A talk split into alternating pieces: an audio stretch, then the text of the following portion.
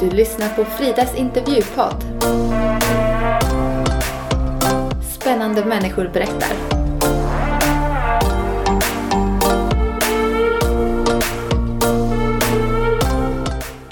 I det här poddavsnittet så ska du få lyssna till Pernilla Eklund som är lärare, författare och terapeut.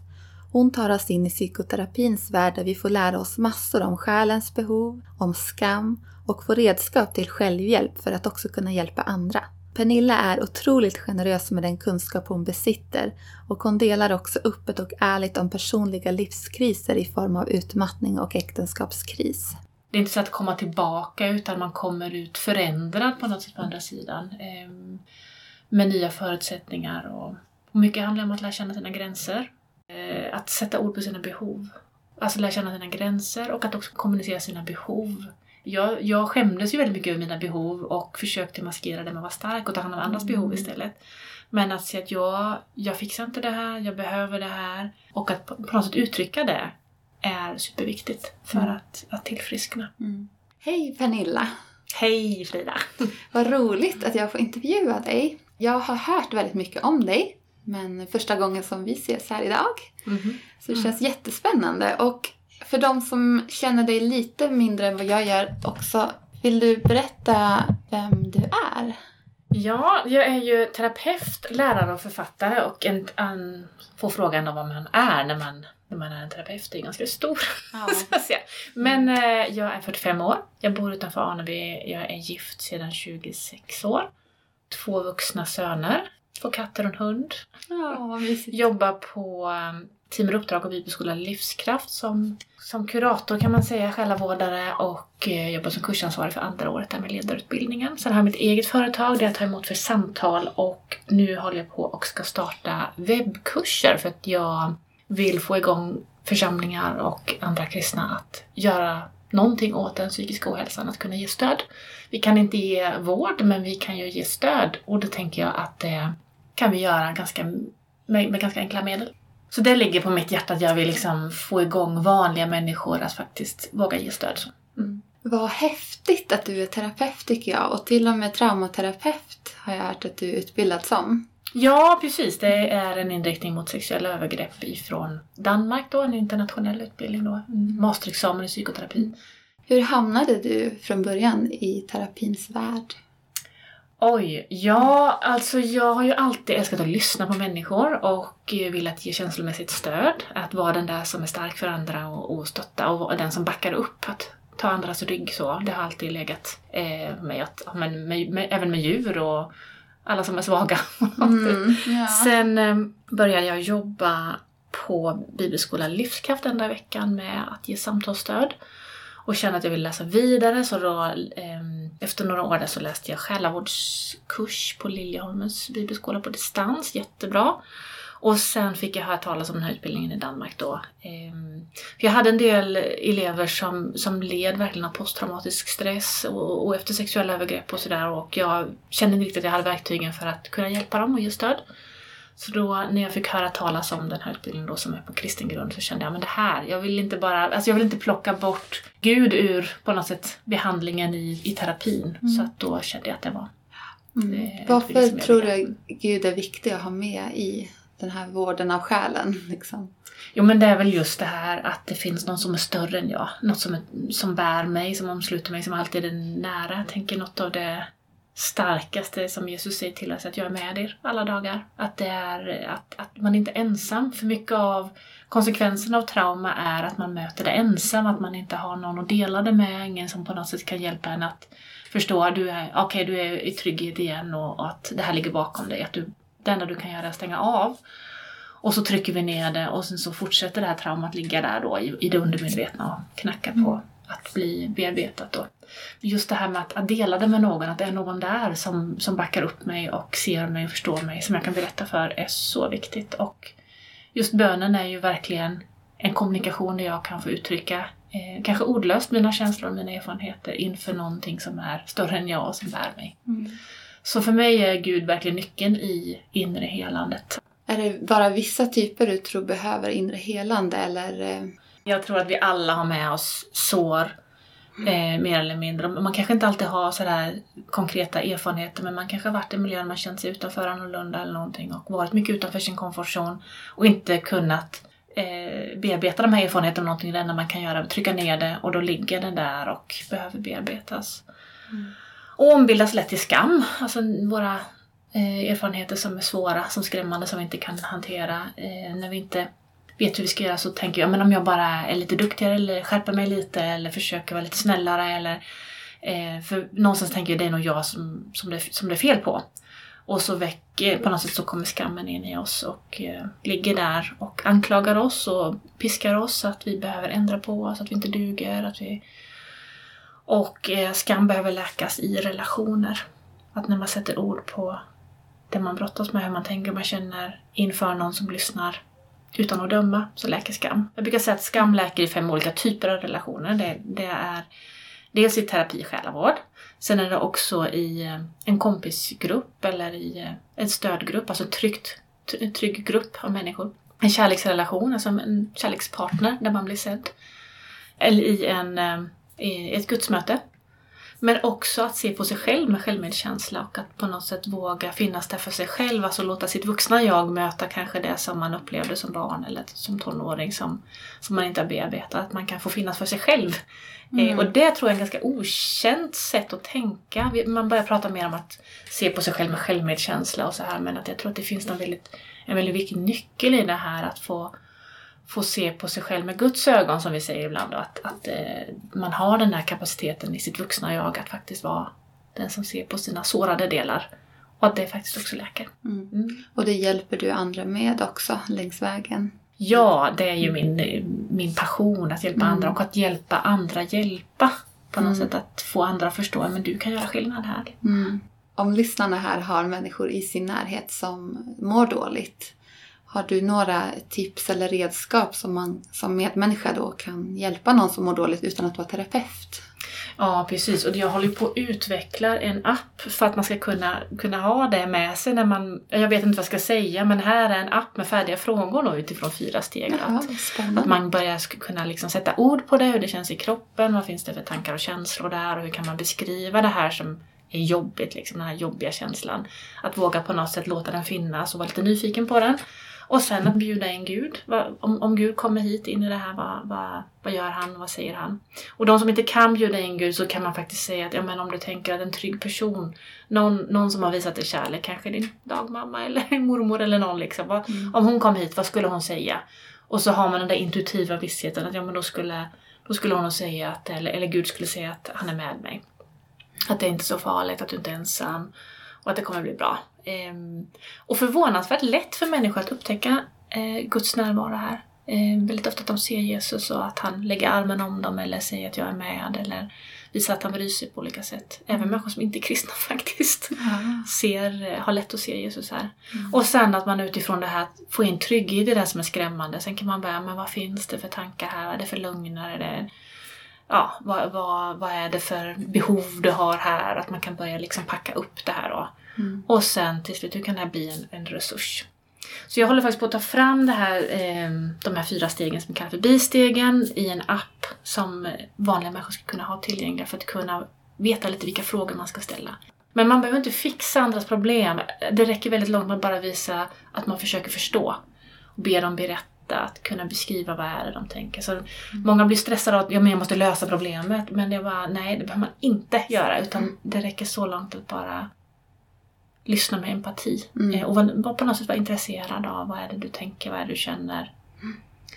Och att på något sätt också få den att tänka, men hur kan det här bli en tillgång? Hur kan, vad, vad är det? Mm. När det här problemet är löst, hur, hur kan det här bli en resurs i ditt liv? För det får oss att tänka också på andra sidan krisen, på andra sidan problemet. Att vi mm. kan... Det är väl en, eh, kanske ganska vanligt att man, man ser inte längre än där man är kanske Nej, just precis, nu. Där man är. Precis. Och ibland kan, om man har någon som mår väldigt dåligt, kunna säga att jag vet att det kommer bli bra. Det finns en tid på andra sidan. Sen mm. när du kommer igenom det här, för, och på något sätt att man får vara det här ställföreträdande hoppet. Mm. När det är väldigt, väldigt mörkt. Ja. Och eh, du talar om den här bistegen och det är som jag förstår en, en samtalsmetod som du har utvecklat själv. Ja, alltså naturligtvis har jag tagit inspiration av, av många andra. Det är, jag brukar säga att det är olika psykoterapeutiska metoder och Ignatius eh, insikter om själen, det här att man behöver observera rörelsen i själen och att på något sätt förstå vart leder det här mig, bygger upp, bryter det ner, så att urskilja vad man har för strategier för olika handlingar och för att hantera Mm. saker. Mm, jättespännande. Ja. Och Pernilla, du har ju skrivit en bok också. ja, det har Du är jag gjort. Det, författare. ja, det är konstigt. Ja, det är jättehäftigt. Eh, vill du berätta lite om boken? Eh, det är egentligen en sammanfattning av vad jag önskar att mina elever på eh, teamuppdrag Uppdrag skulle lära sig för att eh, det blev bestämt att de som går andra året skulle kunna välja, de som är intresserade av välja att läsa själavård. Och så med Corona förra året så blev jag permitterad deltid och så tänkte jag men då använder jag den här tiden och sätter mig och skriver ner deras kurslitteratur. Och det blev ju mycket en, liksom, en sammanfattning av det jag har lärt mig att det här hjälper både i min utbildning men också i genom åren i själavårdsrummet att det här det här är, är faktiskt hjälpsamt för människor. Så olika verktyg, verktyg för själens vård. Så att på något sätt både Mm. förstå vad det är som händer men också lite hur man kan, Mm. hur man kan ställa för frågor. Och så. Jätteviktigt. Eh, har du något favoritverktyg i din verktygslåda för vård av själen? Ja men det är ju det här bistegen. Det är, det är, jag upptäckte ju att det är så jag jobbar. Att jag på något sätt, det börjar med att man utforskar i kroppen. Det är från somatic experience. Med att trauma sitter i kroppen. Alla våra obearbetade erfarenheter på något sätt ligger lagrade i nervsystemet och vi behöver på något sätt eh, lyssna på kroppens signaler. Och sen så går man vidare då att beskriva det, hur det känns mer i fantasi. Så är man inne i, i vad, är, men vad är det för tankar och känsla här då i det? Och då är, är det ju de vanliga terapierna i KBT till exempel. Att, att sätta ord på tankar. Och sen det här att bjuda in Gud då, det är ju någon som är starkare än jag, som är tryggare än jag. Att ta in trygghet. Att göra det till en resurs, det liksom sista, det här inte bara stanna i att sätta ord på sina problem utan ja, men det här kan faktiskt vara en tillgång i ditt liv också. Att man, man kan ha gått igenom tuffa grejer, att man kan förstå andra, man kan förstå sig själv mer. Om man brottas med ilska så är det ändå, ja men det här ilska är viktigt för gränser. Att det inte bara är ilskan ett problem utan ja men det här kan hjälpa mig att sätta gränser och att hjälpa andra att sätta gränser när man kan leda sig själv på ett Mm. klokt sätt. Mm. Så det är väl, det är ju ett, ett komprimerat verktyg kan man Mm. säga då. Ehm, och att spegla, att, och att spegla är ju då, du frågar om verktyg, att, Mm. att du säger någonting, att ah, jag blev så irriterad, någon sa så här, att jag bara säger ja du blev irriterad. Mm. Att jag fångar din känsla, skickar tillbaks den med något ord eller någonting. Det här att jag tar in, visar att jag försöker förstå och skickar tillbaks. Och det kan man träna på, det kan alla människor träna på. Man kan bli bättre på det. Mm. Precis, Mm. verkligen. Mm. Eh, och det är otroligt kraftfullt. Jag upptäckte Mm. det i min egen terapi. Mm. Eh, den, den terapeuten var tränad i samma som, utbildning som jag gick i Danmark då. Mm. Och hon var otroligt följsam. Och i en terapisession jag bara, vad gjorde hon egentligen? Hon kom så djupt. Alltså hur kunde hon liksom öppna upp Mm. de här sakerna Mm. i mig? Och så sa jag, men det, det kraftfullaste hon gjorde var egentligen att hon bara speglade det jag sa, skickade tillbaks det, fångade. Och många gånger är våra själsliga sår att vi inte har blivit förstådda, inte speglade från ja, men våra föräldrar och under vår uppväxt. Så. Mm. så det är ett jättekraftfullt verktyg när man använder det på rätt sätt. Mm. Mm. Eh, I dina eh, terapisamtal, så när du har hjälpt människor att, läkas eh, Mm. i själen, eh, ser du något mönster? Liksom, eh, du nämnde föräldrar, liksom, att man kan ha anknytningssvårigheter kanske Mm. sen man är liten. Ser du några andra mönster till varför människor går runt med så mycket sår idag i själen? Ja, men det är ju att blivit avvisad på olika sätt. Då. Ehm, mycket, mycket är ju från barndomen. Men ju äldre man blir, ju mer ser man det, att det finns rötter i barndomen. Många gånger kanske det ligger nära, om man pratar med 20-åringar så kanske det är mer brottningskamp under gymnasie högstadietid. Så. Men det här att frågan om jag duger på något sätt den jag är, alltså, det är ju mycket där. Det, Mm. det finns sår. Mm. Mm. Att man inte har fått bekräftelse liksom. Ja. Mm. Vad är det svåraste tycker du inom terapin?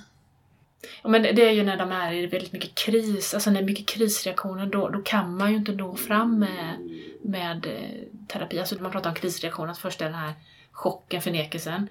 Och sen är det bara massa känslor, bara liksom massa kaos som snurrar. Och det som enda som funkar då är egentligen att försöka stabilisera och känna liksom att, ja men ge lite hopp och, men man kan inte bearbeta någonting för man är inte redo känslomässigt. Det kvittar vilket terapeutiskt verktyg du tar till. Och det är ju svårt att stå ut där. att vänta på att personen ska bli lite mer redo för att bearbeta. För det är ju liksom ja, chock och sen kommer reaktionsfas, sen kommer bearbetningsfas och det är där man gör själva terapijobbet då.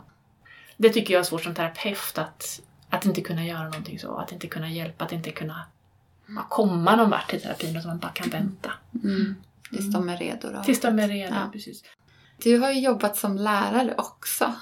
Ja, grundskollärare är ju Grundskollärare. min bakgrund. Ja, Precis. hur var det? Och hur var det? Oj, det, så, det känns så länge sedan nu. Ehm, Men jag tyckte det var väldigt roligt. Jag var um, mestadels på, på högstadiet i Ödeshög. Matte och NO-ämnen hade jag där, mest biologi. Mm. Och ehm, jag gick igenom en utmattning under den perioden som var väldigt livsomvälvande. Och det var ju mycket jobbet att jag ville vara duktig, jag ville räcka till, jag ville lösa problem, jag ville liksom vara omtyckt och ja, vara stark hela tiden och kunna ta hand om allting då. Där gick jag in i en alltså kraften tog slut. Och jag, det har ju alltid varit min liksom det är det, min starkaste överlevnadsmekanism, att jag kan vara starkare än andra, att jag orkar mer, att jag är den som täcker andras rygg. Mm. Liksom. Jag är den som, ja, min styrka. Och den, min styrka gjorde mig sjuk där och jag fick på något sätt verkligen möta allt som jag hade tryckt ner på grund av min styrka som jag inte hade visat eller tagit hand om. Och det var en väldigt, väldigt mycket ombyggnadsperiod i mitt liv. Så. Jag är jättetacksam för den perioden. Den var otroligt mörk, otroligt mycket smärta, väldigt mycket ångest. Eh, och bara det här att, att förstå vad ångest är. Jag hade liksom inte, inte liksom någon erfarenhet av det innan, men när det bara väller fram och jag ser att okej, okay. Det, det, att sluta förneka att det finns där, att inte få kontroll över utan det enda jag kunde göra var att säga till Gud att ja, okej, jag är här, jag kan inte be men jag är inför ditt ansikte med, med bara massa ångest. Jag gick väldigt mycket promenader under den, under den tiden då Mm. och bara släppte fram allt mörker och smärta inför Guds ansikte. Och jag förstår ju efterhand att det läkte just det här att jag inte försökte lösa det själv, för det var ju så jag hade levt fram till dess. Och någonstans där så började också eh, nya djupare erfarenheter av Guds nåd.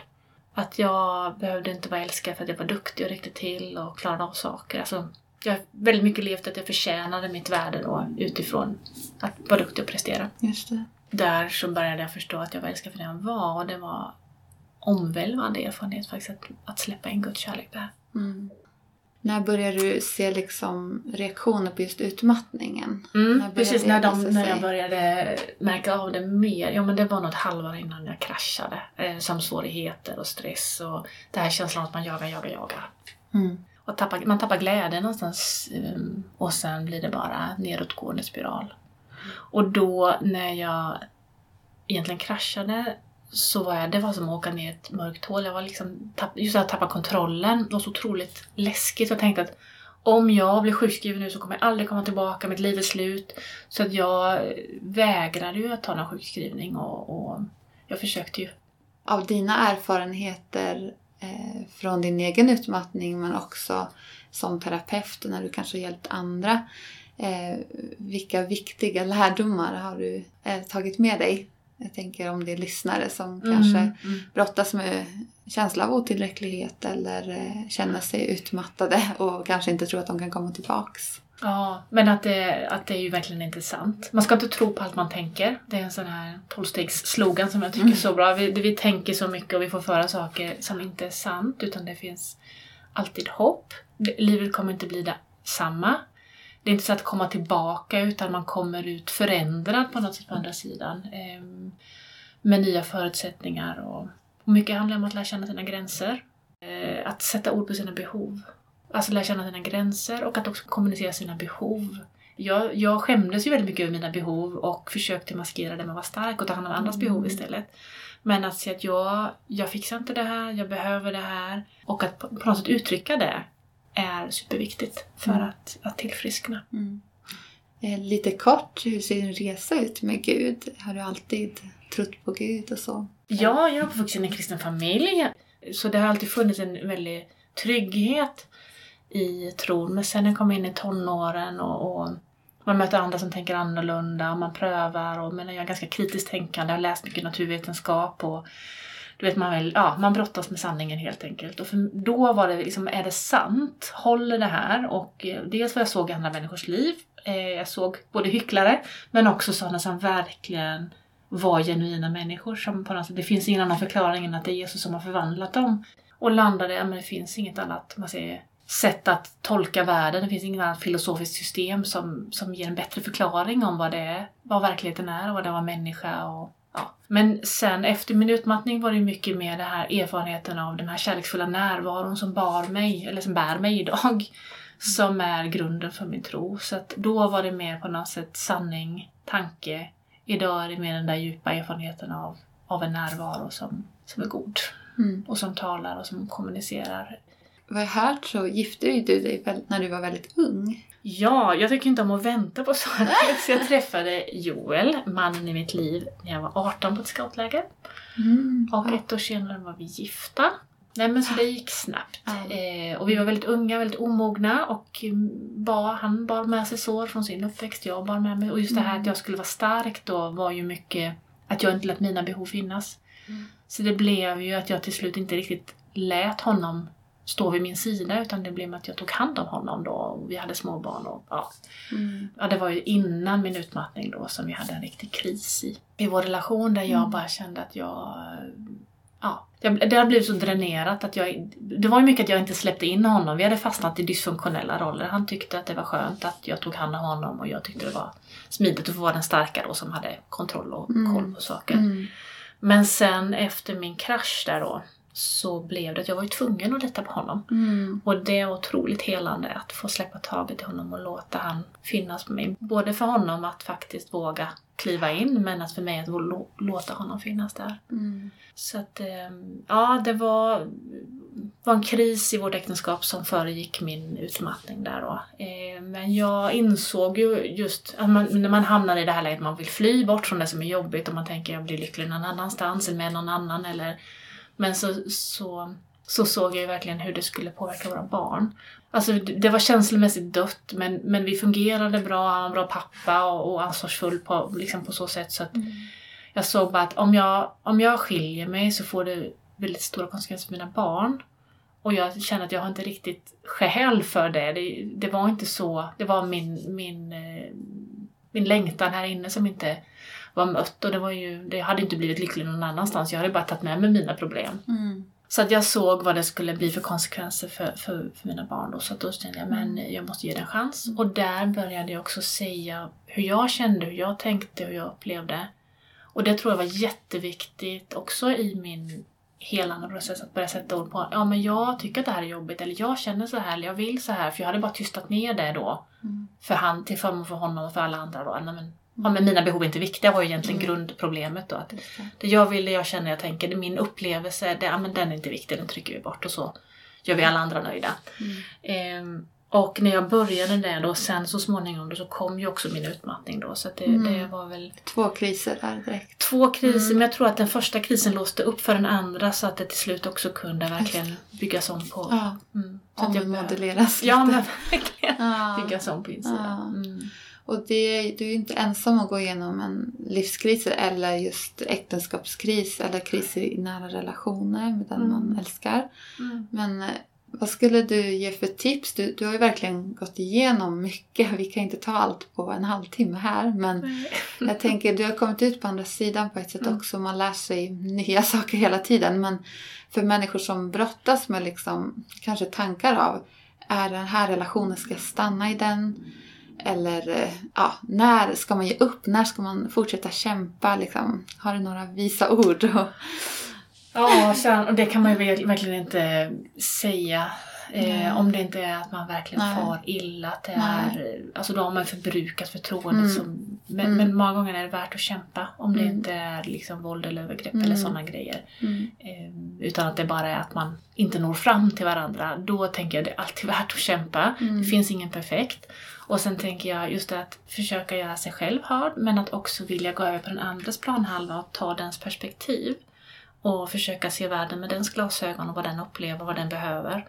Och att träna på att kommunicera där, att, att båda två behöver vilja gå in på den andres planhalva.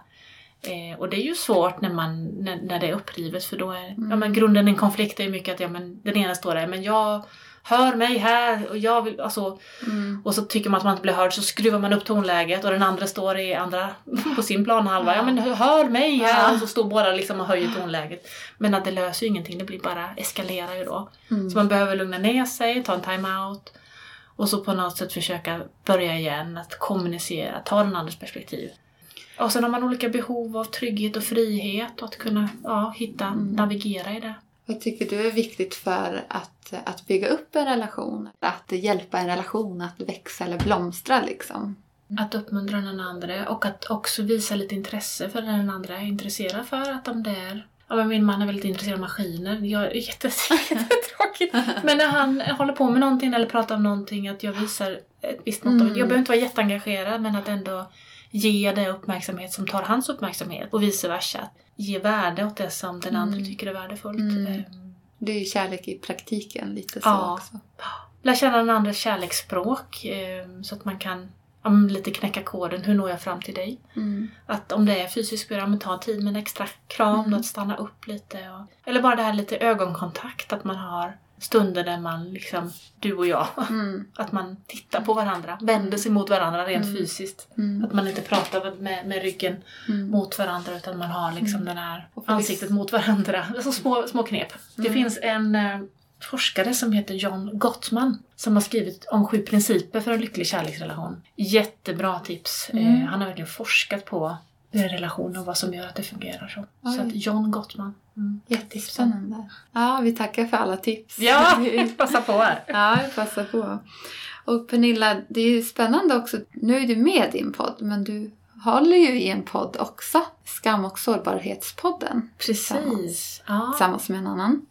Hur kommer det sig att du har en podd om just det ämnet också? Det är så viktigt att vi vågar prata om skam som ligger väldigt bakom mycket olika typer av psykisk ohälsa. Så vi, det är också en lite undervisande podd där vi går igenom lite hur själen fungerar och, och ja, hur känslor fungerar. Och vi har eh, en fallbeskrivning också, en person som berättar om sin brottning med olika typer av psykisk ohälsa. Då. Så att just att det, det behöver pratas om det och Mm. att, att bli hel på insidan är en lång resa. Mm. Det finns liksom ingen quick fix. Nej. Då, skammen kan liksom inte överleva om vi klär den i ord inför någon annan. Att det är, vi behöver prata om det och också se att ja, men jag är inte ensam. Jag trodde att jag var helt ensam med mina tankar och känslor och sen har jag ju upptäckt att ja, men vi är väldigt lika, vi människor. Vi har Mm. ofta samma rädslor.